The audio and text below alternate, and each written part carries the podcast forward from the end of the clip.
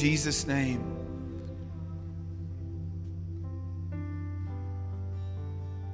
Help us to see, God, in Jesus' name. Amen. Man, you guys can be seated if you want to. You can hang out up here. It's great too.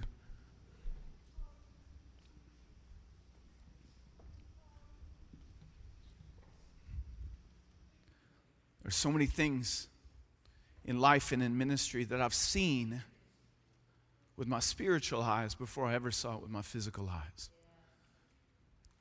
God opened up a way through His Spirit to glimpse the future, to glimpse a godly future, and to be, then to begin to prophesy towards that future. That now I feel like I'm living in the prophecies of years ago. I'm seeing now over and over again things with my physical eyes that I saw years ago with my spiritual eyes. And God will give us that insight if we will take it. God will allow us to see that way if we will just open up our eyes. You were just thinking about this just this weekend and this last week as we're planning for our summer missions teams. And years ago, I saw a vision with my spiritual eyes of God mobilizing an army of young people to spread out across this planet and share the gospel of Jesus Christ, not just on short term trips, but instead, like short term, moving into longer term, and God raising up a missionary army out of the University of Central Arkansas. I saw it. I saw it years ago. I'm talking 15 years ago, I saw this. And now I'm seeing it with my physical eyes. God willing, God willing, there will be there will be 200 people overseas this summer out of central Arkansas Chi Alpha. Over 200 people overseas, spread out across a couple different continents, about 13 different nations, about 19 different locations. God is raising up and sending out a missionary army from a secular university. You know that even on a Monday night, what this right here, imagine this transplanted into a, a secular university campus, but instead of a bunch of, of older people, and I, I say that because I'm one of you, you know, uh, instead of a bunch of older people, there are young people, 500 to 800 of them, gathered together singing God's praises with passion and with authority, not because their parents told them to go there, because their hearts have drawn them to the presence of God. And we wonder what the hope of our nation might be. Man, I see it. I see the hope of our nation. I see him on a regular basis. I look into the eyes of university students and I see the hope of our world. And God is raising up an army that's not just taking summer trips, I'm talking they're laying down their lives for the gospel. You know that in this past 10 years, God has raised up and sent out 94 full time missionaries out of Central Arkansas Chi Alpha. 94 full time missionaries. Do you know that there's a lot of Bible schools that don't have that many missionaries coming out of them? But out of secular universities, do you see what God is doing? I saw it years ago with my spiritual eyes. And now I'm seeing it with my physical eyes. This ability to see into the supernatural is what I believe the Bible calls faith. That's right. And Hebrews chapter 6 says it like, sorry, chapter 11, verse 6 says it like this Without faith, it is impossible to please God. Now, how many in the place would say, I would, I would love to please God? That is, in fact, the desire of my life is to just please God. Man, if I can get to the end of my life and the Lord says to me, Well done, my good and faithful servant, man, everything that I've done will be complete in His pleasure over me. And it just says we only need one thing to please Him, and that's faith. Now, a lot of people say, Oh, I have faith in God, but they certainly don't act like they have faith in God because they act like they're wrapped up in the things of this world. And faith is the ability to see beyond the things of this world and see into the things of God. And without this kind of faith, without faith that generates action, without faith that allows us to believe for something supernatural. We can say we have faith all day long, but until we risk ourselves to see the supernatural come into the natural world, we don't really have faith and we have never really pleased God. But God's called us to be people of faith, men and women of faith. And without this, it's impossible to please God. The best definition we have in the Bible of faith comes in Hebrews chapter 11, verse 1. And, and it's, it's not, it's more of a, a definition of faith of kind of how it is lived out or, or uh, in, in its essence. And it says this Now, faith is being sure of what we hope for. What do you hope for? What is your hope? Is that based in God? Or is that based in earthly things? If it's in kingdom things, I would ask you, how sure are you about it? How certain are you that it will come to pass? You know, we measure certainty on, in, in, in this culture on the basis of what we can see and taste and touch. We say, this is certain, this is real. The physical things are the most real things that we can deal with. That's what we can really be sure of. But that is not a biblical viewpoint. Now, we could all look at a, a two dimensional uh, drawing or even a painting uh, that we could sit in front of us and we could say, Is that real? That painting of a, of a masterpiece of a landscape. And we would say, Is that real? Yes, that's two dimensionally real. But is the three dimensional uh, landscape that that was drawn after, is that less real or is that more real than the two dimensional picture? We would all say the three dimensional is more real, right? That other thing is flat it lacks depth to it, it lacks multiplicity. You know when we go through our lives treating the three dimensional world as though it's more, more real than the spiritual world? We live in a painting.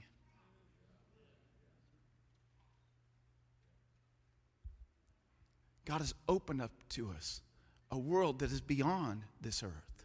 That, in fact, the word, word says that's the one that we are meant to be citizens of to be living every day of our lives in that world, not waiting for the time that we die to go to some other world, but to be living in another world as we are still dwelling in this world, that we might be in this world, but still not of this world.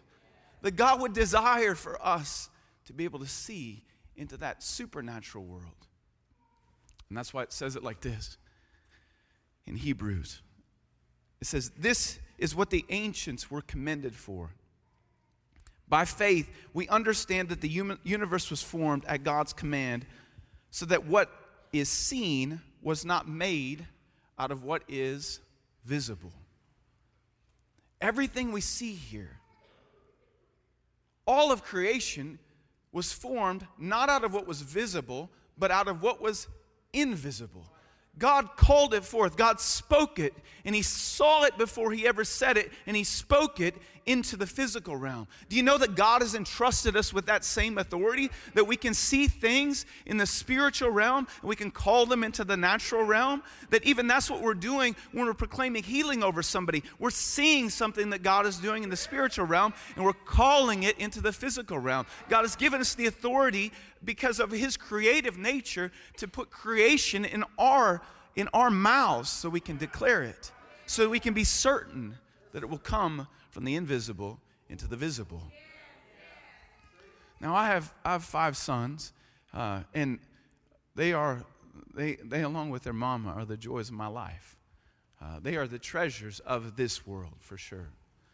In fact there is nothing that's more valuable to me than them and and I love getting to spend my life with them. And God reveals so much of Himself to me through them. My fourth son, his name is Quade. Uh, and Quade, you know, ever since he was, he was just a young boy, Quade has found himself uh, in injuries. Uh, I, I, he's just a risk taker in everything that he does. I don't, I don't know how he gets injured so much. Most of the time, it's because he's doing something he probably shouldn't have been doing. Uh, and I, I, may, I think maybe uh, when God made him, he maybe installed uh, concrete magnets right underneath, right here, and then another one right here because his head finds a way to slam concrete often. It's like they have an attractional force. In fact, if you would look at Quade's forehead, it would tell you a story of his life. Scars and scratches, and I mean, there's been so many times where he has just like huge lumps. I remember we were down in New Orleans one time. Uh, visiting and speaking at a campus down there, and, and we were walking around the Tulane campus, and he, he tried to jump off of this upper ledge onto this lower bench on this concrete uh, area, and it's like his feet just clipped the bench, and his head goes wham, and he just like huge bump right here, like I mean just massive. I mean covering his head, uh, and like I'm like, oh my goodness, my boy, you look like an alien. But I'll tell you what he says most of the time when he gets hurt. Most of the time he gets hurt, he's like, he jumps back up and he's like, I'm fine, I'm fine, I'm fine. Well, my son, your head tells a different story. But like I think he's I think he thinks he's maybe gonna get in trouble if he's hurt or something like that, you know, because he's probably doing something he wasn't supposed to be doing. So he's always like, I'm fine, I'm fine, I'm fine. And they'll check it out later. He'll be like, oh. you know, like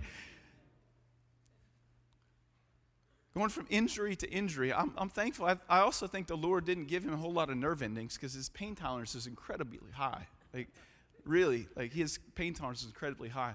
We were at a, a retreat in the spring, and uh, and Quade was playing in in this pavilion area, and there were these there were these picnic tables around that were like these big heavy metal picnic tables, you know, the graded ones, kind of have a little rubber surface on them, uh, and they and he was playing around and and, uh, and he tripped and he fell and he hit his, hit his eye right on the corner one of those picnic tables. And, and this is kind of how he came out of the deal. Now, this one, he didn't jump up and say, I'm fine, I'm fine. He started crying and, and, uh, and really, really hurting.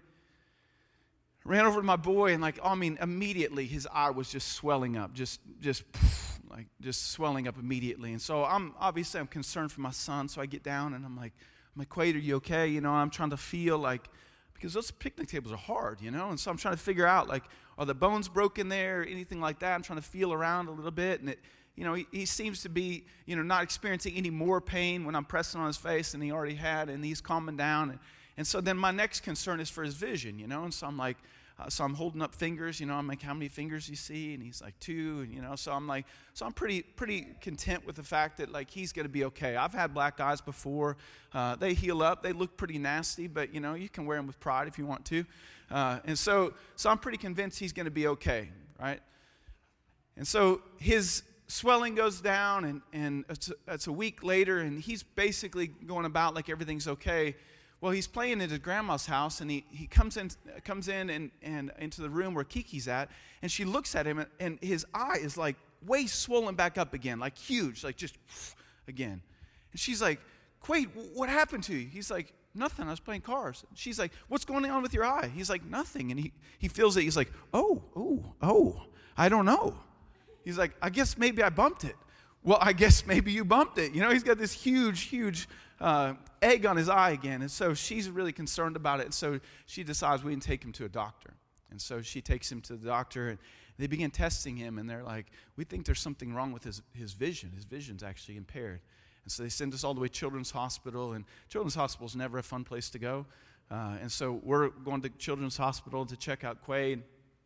And they're testing him. And, and really, to start off with, they're, they're concluding that he's actually fine they're giving him different vision tests, and they're like, we're like, no, no, actually, he's fine. He can see fine.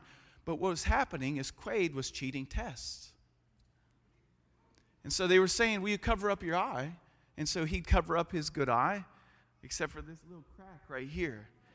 And he'd look through that. And he'd see the vision chart.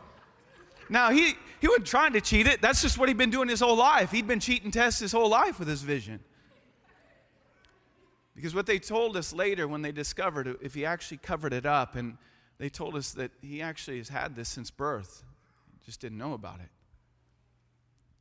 He's been cheating tests all the way along the line. I remember he was looking at, at the uh, eye chart, and I'm standing there next to him, and they actually put, you know, like a full patch over his eye, like taped it on, you know, no cheating.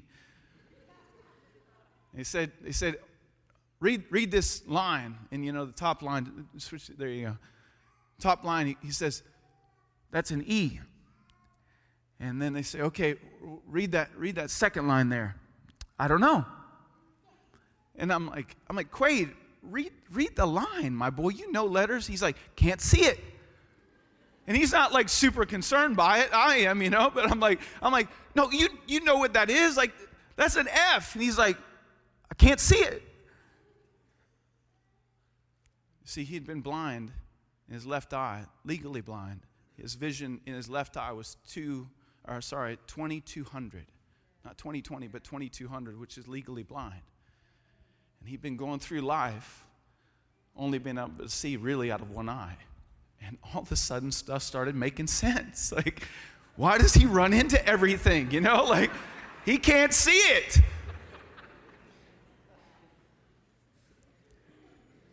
But he had one good eye. That should have been good enough, right? Have you ever thought about why didn't God just give us one, one eye? You know, like just right here, right in the middle of our head, right there. I mean, he did that with our nose, you know, we just get one nose, we get one mouth, we got one chin, you know, but why not one eye? You got, I know you guys will, well, that would look weird. Not if everybody had one. It would be normal, you know, the, the sayings would be like, oh, I look deep into her eye. We were just gazing into each other's eye. Oh, she has a beautiful eye. It would just be normal, right? Why did God decide two eyes was necessary? Because without two eyes, we don't have depth perception. Do You know, it's the same way spiritually. We can go through life blind in a spiritual eye. And we bump into one thing after another. We get injured one time after another blind in our spiritual eye, not understanding why all this stuff is happening because we can't see beyond it. And we have zero depth perception. Now, here was the first option that Quade chose is he was embarrassed by his bad eye especially because it had an injury associated with it so he had this big black eye so i said buddy, I'll, I'll help you with that. And so I made him this patch. It's got this little leather patch. I made a little soccer ball on it. It says goal on it. Like it, he was pretty excited about it, you know, a little pirate theme. And so, so it started off, he took, he took this patch and he placed it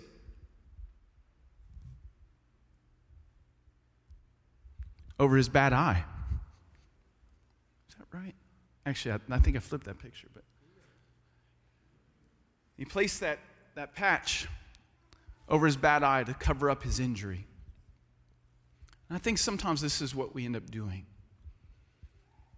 So when we're going through life, even as we're trying to follow after Christ, instead of seeing through both eyes, we end up getting injured. And then we just start covering it up. Just cover up injury until it gets better or until we can put it behind us. And then we take it off again and and we go about things, but then, oh man, like somebody does something we didn't expect them to do that they shouldn't have done, you know, as a Christian or in the church or whatever, and we get hurt by that and we get betrayed by somebody. We're like, that was never supposed to happen. These are supposed to be God's people. Uh, or we go through life and, and we, we sacrifice something for God or we give in an offering, and then when immediately it doesn't come back to us a hundredfold, we're like, ow, like that hurt. Why? And we just cover it up, and it's like, oh man, I, I'll cover up that injury. When things don't go the way that we expect it to, we just cover it up. But what the doctor said is he said, if you will have Quade for two to four hours a day, patch his good eye, two to four hours a day, patch his good eye, his brain will make itself get stronger. And he will begin to see more and more through his bad eye. Now, it was frustrating to Quade because we were taking away his best sight and leaving him with his worst sight. And so, even as he's trying to do stuff, he's frustrated, he's getting headaches, like uh, he's struggling with it. But Quade if nothing else, Quade is a determined young man. I mean, he is resolute. And so, so he's, if, if, it's, if he's told uh, you need to patch your eye, he's getting up in the morning, he goes in there, he slaps that baby on there, and he wears it around. Two to four hours a day, six months, two to four hours a day, patching his eye. You know what? People would see him walking around, and they'd be like, Great, what's, what's wrong with your eye? What's going on? And you know what he'd say? He'd say, Nothing. I'm getting stronger. Nothing's wrong with me. I'm getting stronger. And do you know what happened? He got stronger. Little by little, bit by bit, as he patched his good eye, his bad eye got stronger and stronger. We took him back to Children's Hospital after six months of patching two to four hours a day, and they began to test his eyes. And without cheating, as they went down the line, on the 2020 line, he could read almost everything on the 2020 line.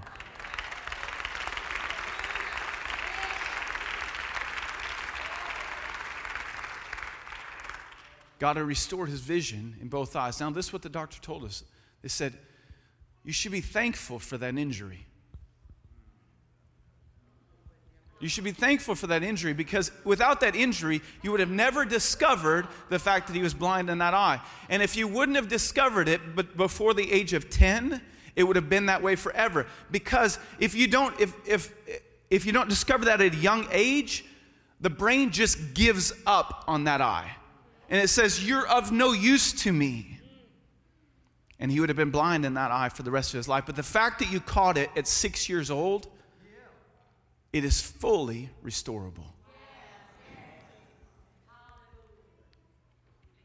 Now, how many of us, as faith people, are going through life with a weak spiritual eye?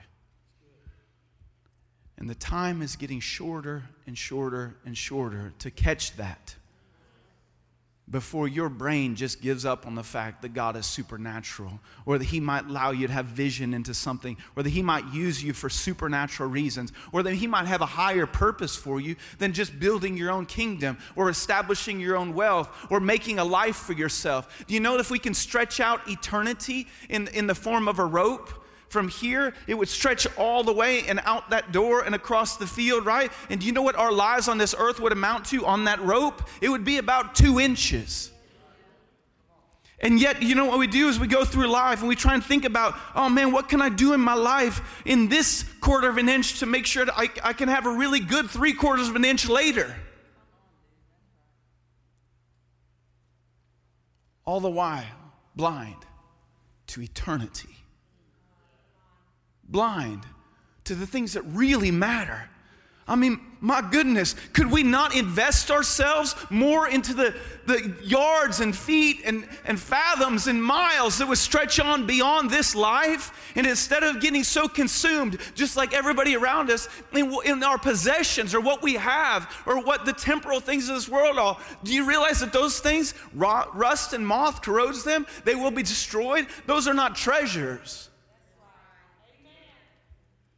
We have kingdom treasures that God's entrusted us with, eternal treasures, citizens, the word says, that we're supposed to be of another world, not of this world. Corinthians says it like this.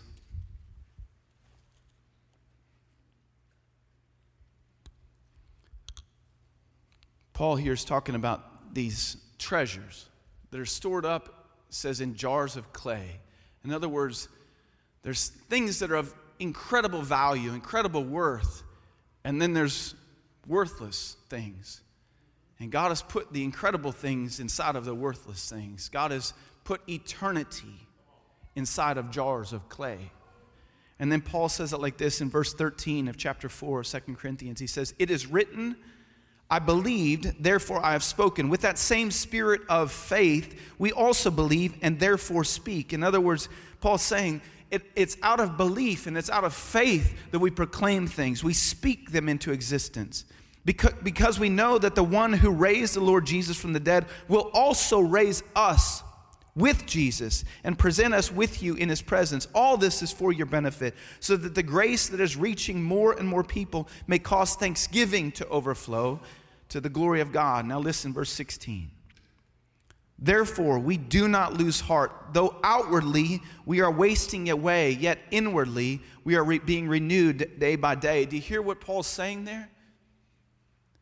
Outwardly, it all looks like this. It looks like we're wasting away, but inwardly, we are being renewed day by day. I'm not viewing things through the natural realm. I'm seeing into the spiritual realm. That's why Paul later is able to say things like, Man, listen, I found the secret of being content in all circumstances, whether hungry or well fed, whether in plenty or whether in need. Like he's saying, I've figured it out. I've got to stop focusing on the circumstantial stuff around me. Do you know that when Christians go through their lives focused on the circumstantial things around them, they deny the Christ? That do we not know that the one that we're connected to is able to resurrect the body? Into an eternal creation. And yet, so many of us go through life frustrated by what happens on Facebook. Are you kidding me? Facebook? Oh, I get so offended. You know what we could do? Turn it off. Patch it. Do you know that we, if we'd start closing our natural eye, that we would start seeing with a spiritual eye?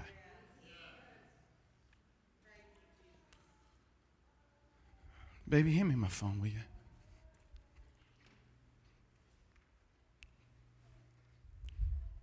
I call this an image maker. That's what it does, it makes images. Romans says it like this that although God made himself available to creation, made himself evidence through creation so that nobody has an excuse, their minds were darkened and their thinking became futile. And it says they traded in the glory of the immortal God for images. Who would ever trade the glory of the immortal God for images?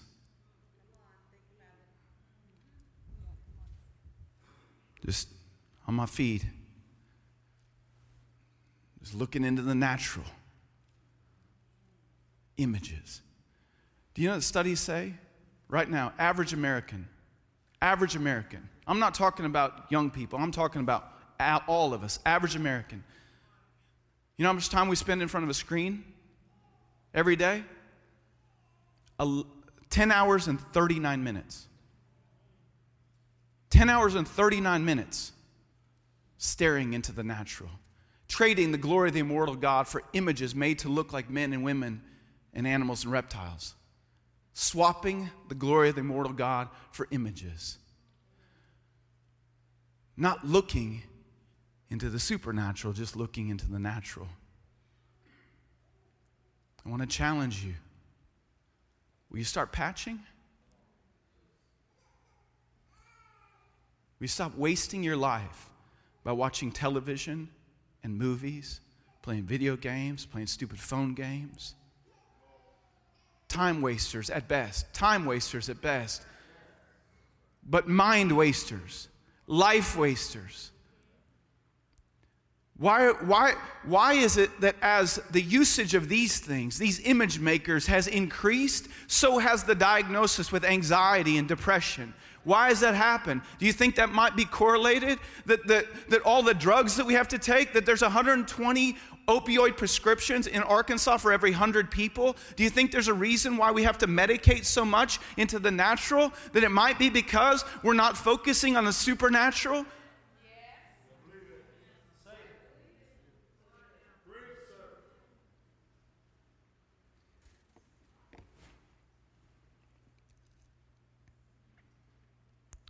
Verse 17 says, For our light and momentary troubles are achieving for us an eternal glory.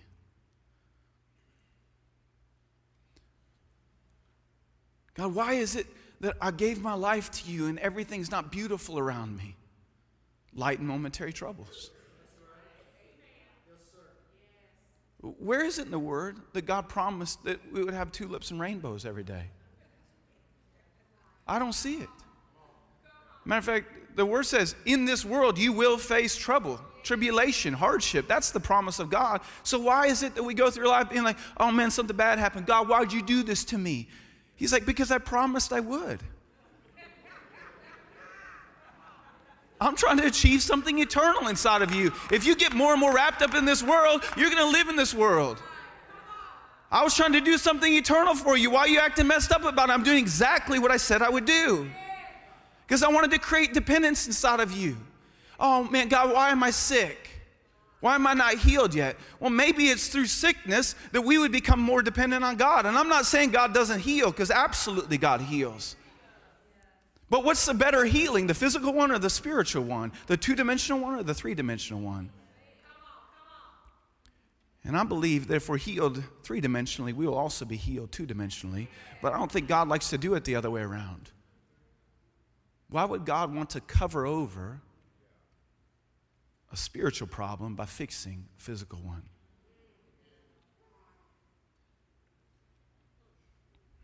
I believe that God would call us to take up one of these and patch. Some of that's about shutting out things. I'm telling you, I think we could go the rest of our lives and never watch television and movies and media again, and I think we'd be just great for it.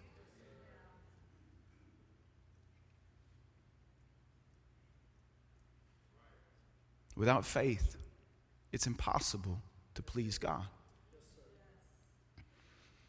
Verse 18 finishes off like this it says, So we fix our eyes not on what is seen, but on what is unseen. What are your eyes fixed on? What consumes your life? What consumes your thoughts? Are you thinking all the times about what is seen? Bank accounts, material possessions, circumstances? Or your eyes fixed on what is unseen? Do you dream about the things of God? Do you see into the spiritual realm what God is doing? How about when somebody betrays you or somebody acts rude to you at work? Do you focus on what is seen, or do you see beyond the rudeness? Do you see beyond the injury and say, man, I don't see an injury for me, I see an injured person? Because I see in the spiritual. And so instead of reacting back like, whoa, I'll get them back, instead, man, can I get through the natural to the spiritual? You know that every time somebody does something wrong to you, God is offering you an opportunity for intimacy with Him and for healing for them. How many offers do you get in a day? How many offers do you get in a day for intimacy with God? How many times you cut off on the road? Oh, thank you, God, for that offer. I choose nearness to you. I forgive that person. I'm sure they needed to get somewhere else quicker than I needed to get there. I bless them, Lord. Do you know how beautiful it is to live your life blessing people instead of cursing them? You know the anxiety of your life when you start just living a life of forgiveness, the anxiety of life just. You're like, I want to live in peace. We'll start seeing into the supernatural rather than, rather than being wrapped up in the physical. That creates anxiety, stress, man, ulcers, all that stuff.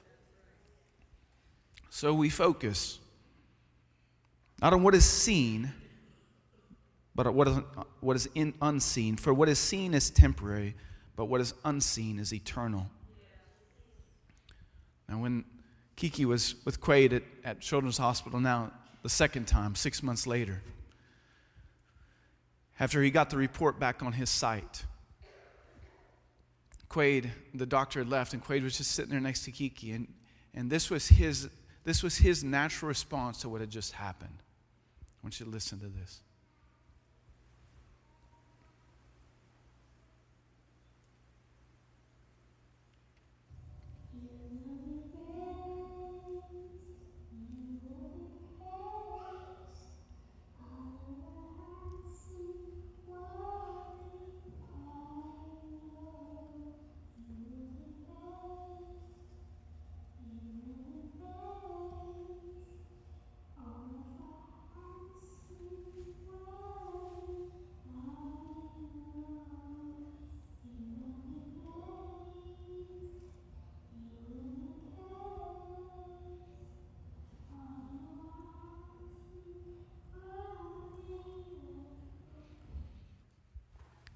Caught him singing that.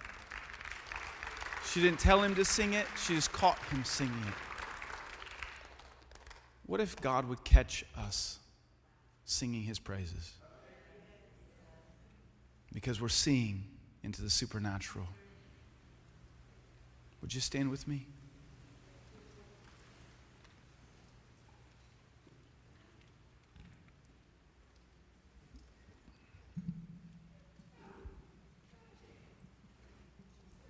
God wants to reveal himself to us.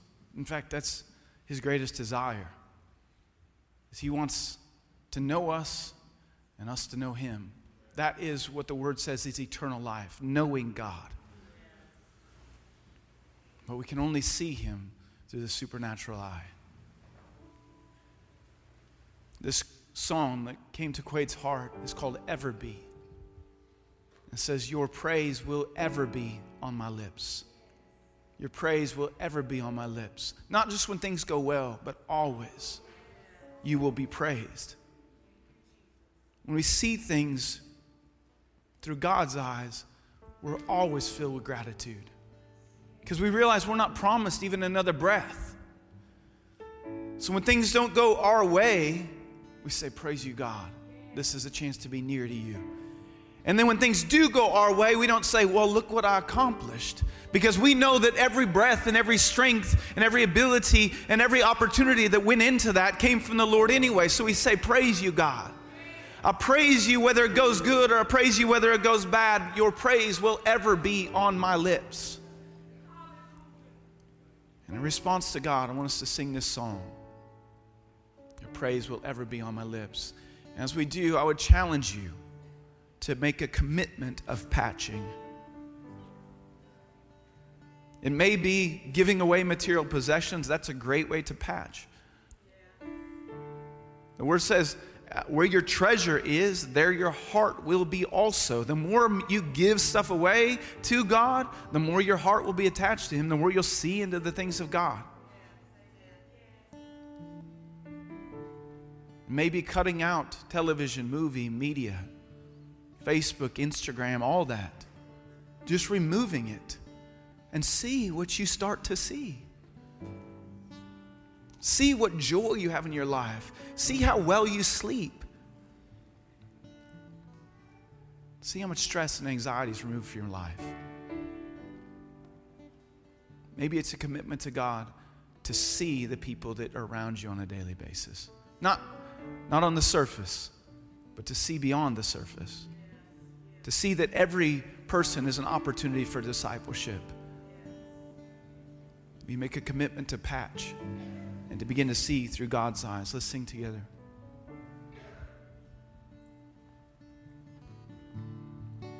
Your love is devoted like a ring of solid gold, like a vow that is tested, like a covenant of old. Your love is enduring through the winter rain and beyond the horizon for mercy for today. Faithful you have been, and faithful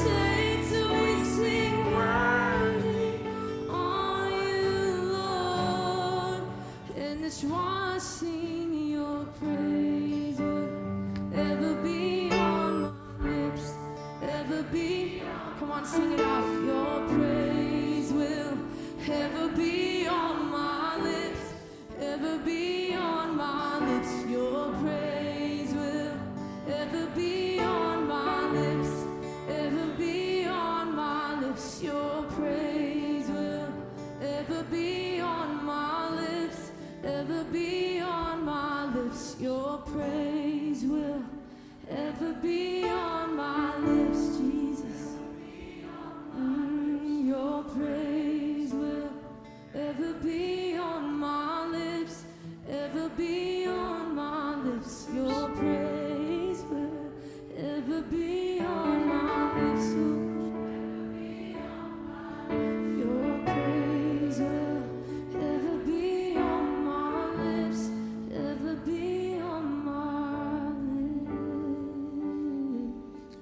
God, let your praises always be on our lips. God,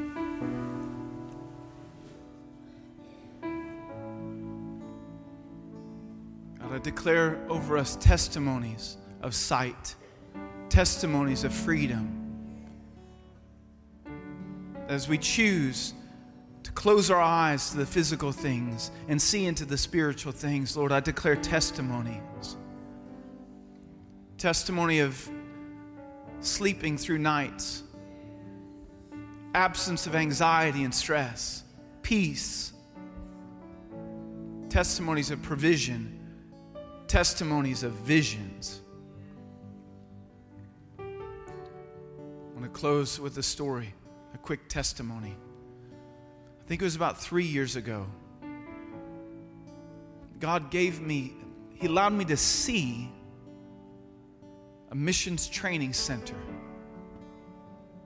There would be a platform to expand the capacity to raise up this missionary army.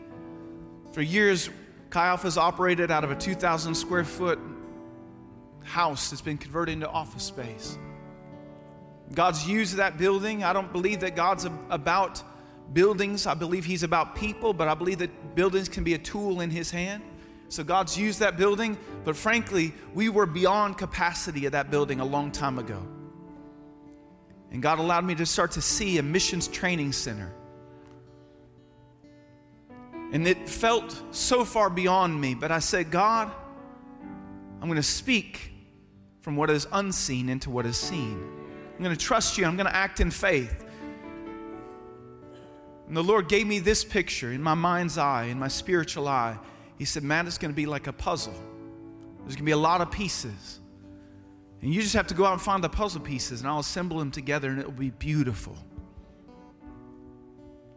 So we went out, and God allowed us to buy a couple pieces of property right next to UCA. God put me in, contact, in, in connection with an architect that ended up connecting me to his CEO, and the CEO of Taggart Architects said, Taggart Architecture said, We want to do this whole thing uh, pro bono for you. That was about a $140,000 commitment. A construction company in town, I met with one of the owners. He said, We want to do this thing for you at cost. Commercial construction can be can be like a cost plus 10 plus 10 you can pay up to 15 20% over what the what what the the actual cost of the building is just to a general contractor that's a, a $200000 commitment pieces of the puzzle coming together God's provided along the way. Like I, I, said to God, God, I know what it took to go out and raise the money for this $200,000 project of this other building. God, I, I don't have the capacity. I don't want to leave behind stuff with people to go out and chase after money. You're, you have to provide. And God said, I will take care of this. And God's provided. We have about $600,000 in the bank to go towards this new building. We have commitments of about 300, 335,000 of other money that's been committed to it. Like almost a million dollars has been committed to this thing. It will, in the end, it will be about a $1.9 million project. And just a couple weeks ago, I called up UCA because we had a, a meeting, a town meeting, uh, about that property we had over there. And, and we sent out 46 letters to all the neighbors around there.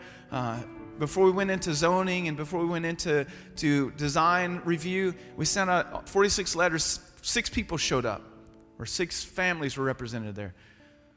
Now, the way this stuff works is there's never, the ones that are always excited about what you're doing, they don't show up for those meetings. We faced opposition. I'm talking to you for an hour and a half. These people railed me about how bad this was going to be for their neighborhood, attacked me. And in it all, I said, God, what are you doing here? And God said, if, Matt, if you'll just see, if you'll just raise your eyes above this circumstance, I'll show you I'm doing something else. And so, even though we'd purchased property, I stepped back and I said, Okay, God, I'm going to open up my eyes. I'm going to see what you're doing. Through a series of circumstances now, I called UCA about a month ago. I said, uh, I wanted to check back in with you on what property options are for us. And they said to me, Well, we think what we want to do, and we have to approve this by the president, but he's really aware of your circumstances. And we got to get this through the board, but we did talk to the chairman of the board, and he's for this. We think what we want to do is we want to pay you what you paid for those other properties. We want to give you $240,000, and then we want to lease you a block of land right on campus for 99 years for a dollar a year.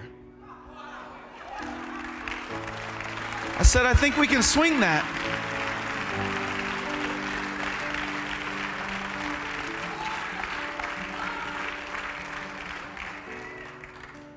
Now, it's not done yet. There's still lots of pieces that God's going to bring together in the puzzle. But I'm saying to you, if we'll just choose to see with our spiritual eyes and to act in faith, God will supply all of our needs. God is the way maker. He is the miracle worker. He is the promise keeper. I bless you to experience him as that. In Jesus' name, amen.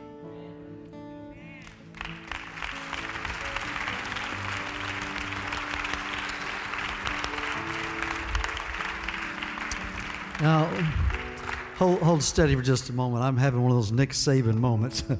Last night, if you watched that game, but uh, number one, I, am just so blessed uh, as a pastor to have be connected to all you guys, and and uh, I, I, always say, my, my favorite people are my family and the carpenters.